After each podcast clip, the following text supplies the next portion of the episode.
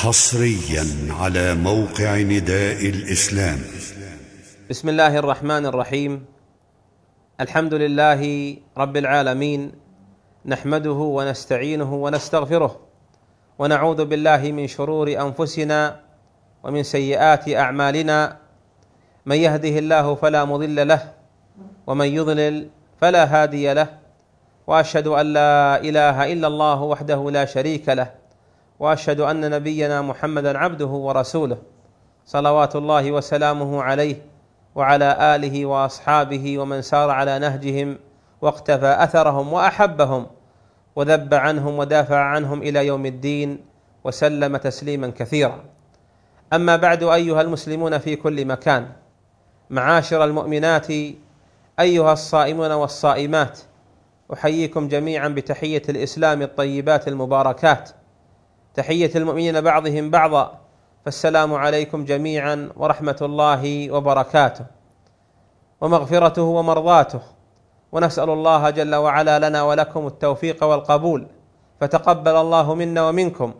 وأعاد علينا رمضان أعواما مديدة. وأزمنة عديدة بالبركة والمغفرة والصحة والسلامة. الله أكبر الله أكبر. لا إله إلا الله والله أكبر الله أكبر ولله الحمد الله أكبر كبيرا والحمد لله كثيرا وسبحان الله بكرة وأصيلا ولا حول ولا قوة إلا بالله. أيها المؤمنون يا من رعاكم الله اسمحوا لي ونحن في آخر هذا الشهر مستقبلين عيدنا مستقبلين أيام فرحنا وسرورنا أن أنبهكم وألفت انتباهكم إلى بعض الأغلاط والأخطاء التي ربما شاعت أو تشيع ويحتاج أن ننبه بعضنا بعضا عليها تعاونا على البر والتقوى وتواصيا على الحق كما أمرنا الله بذلك وتعاونوا على البر والتقوى ولا تعاونوا على الإثم والعدوان.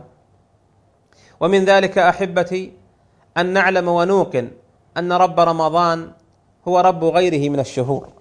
فما بالنا اجتهدنا في الطاعة والعبادة وبذلنا حرصنا وجهدنا ووقتنا في رمضان ثم نهمل في غيره. إن رب رمضان هو رب شوال وهو رب شعبان وهو رب غيرها من الشهور. فبئس من عبد الله في رمضان وهجر العبادة وتركها وتكاسل عنها وسئمها ومل منها في غير رمضان. إن رب رمضان هو رب غيره من الشهور وربنا المعبود في كل زمان ومكان. من الأخطاء يا أيها الإخوة أنه يغفل الناس في ليلة العيد عن ذكر الله وتكبيره وتهليله وتحميده إلى لعب وزمر وطرب ورقص وأذية لأنفسهم ولغيرهم. فأبدلوا نعمة الله عليهم كفرا. وهذا شأن من غضب الله عليهم. ألم تر إلى الذين بدلوا نعمة الله كفرا وأحلوا قومهم دار البوار؟ جهنم يصلونها فبئس القرار. المؤمن يتبع الحسنة بالحسنة ويحمد الله جل وعلا ويهلله ويكبره على ما أنعم به عليه. ولهذا من السنة أنه إذا ثبت دخول هلال شوال هلال العيد أن يفزع المسلمون بألسنتهم يجهرون بها في أسواقهم ومحلاتهم وسياراتهم وبيوتهم ومساجدهم وأماكنهم تكبيرا وتحميدا وتهليلا. الله أكبر الله أكبر. لا إله إلا الله والله أكبر الله أكبر ولله الحمد. تكبيرا على كل حال لا تكبيرا جماعيا بصوت واحد خلف منشد فإن الأذكار الشرعية ليست مثل الأناشيد والقصائد التي ينشدها ويتقصدها الناس. مما يجب أن ننبه عليه يا أيها الإخوة أنه رمضان زمن صالح ومن فضل الله علينا ورحمته ولطفه بنا أن شرع لنا نوافل من جنس هذه الفريضة. فمن الاستمرار على الطاعة إتباع الحسنة بمثلها. واتباع السيئة بالحسنة والاستغفار منها وأتبع السيئة الحسنة تمحها وخالق الناس بخلق حسن. والله جل وعلا يقول في آخر سورة هود إن الحسنات يذهبن السيئات. إذا من آثار قبول الحسنة أن تتبع الحسنة بمثلها. وشرع لنا النبي عليه الصلاة والسلام صيام أيام ست من شوال.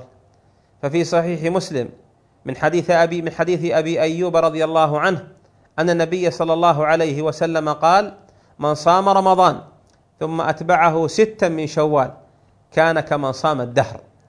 وذلك يا أيها الإخوة والله أعلم أن الحسنة بعشر أمثالها فرمضان عن عشرة أشهر وستة أيام وستة أيام عن عن شهرين فمن داوم على ذلك كان أجره وفضله عند الله كمن صام دهره كله. ويشرع بدء الصيام من ثاني أيام العيد. من اليوم الثاني بعد عيد الفطر.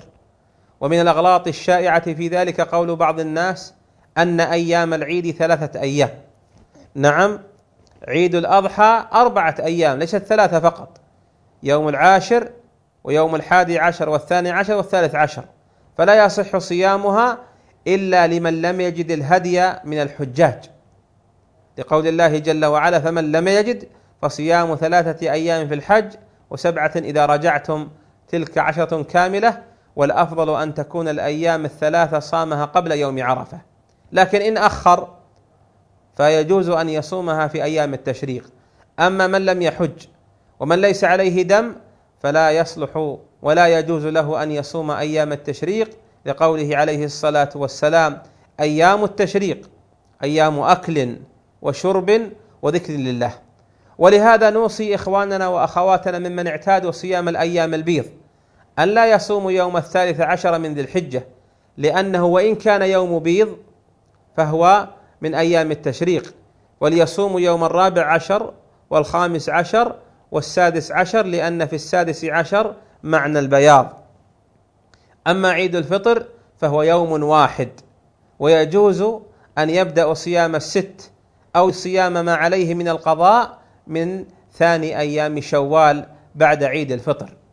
ملاحظة أخيرة نختم بها في هذا المقام أن من كان عليه قضاء من رمضان إما لسفر أو لعذر حيض أو نفاس فلا يشرع له أن يبدأ بالنافلة بصيام الست من شوال من شوال حتى يصوم الأيام التي عليه من قضاء رمضان. لأن هذا مؤدى قول النبي عليه الصلاة والسلام من صام رمضان ثم أتبعه ستا من شوال. وهذا في الحقيقة ما صام رمضان إذ كان عليه منه قضى في أيام أفطرها. فيصوم القضاء اولا ثم يتبعه بصيام ست من شوال فيؤدي الواجب ثم يتبعه بالسنة والمستحب. اللهم تقبل منا صيامنا وقيامنا وعملنا وطاعاتنا واجعلنا ممن تابع الحسنة بمثلها والطاعة بغيرها ولا تجعلنا ممن أسرف على أنفسنا. ربنا تقبل منا إنك أنت العليم الحكيم تقبل الله منا ومنكم وأعاد علينا وعليكم العيد وأعاد علينا وعليكم رمضان أزمنة عديدة ونحن فائزون مرضيون برضاء الله علينا متقبلون منا أعمالنا إنه سبحانه أكرم مسؤول وأعظم مرجي مأمول وإلى لقاء آخر والسلام عليكم ورحمة الله وبركاته.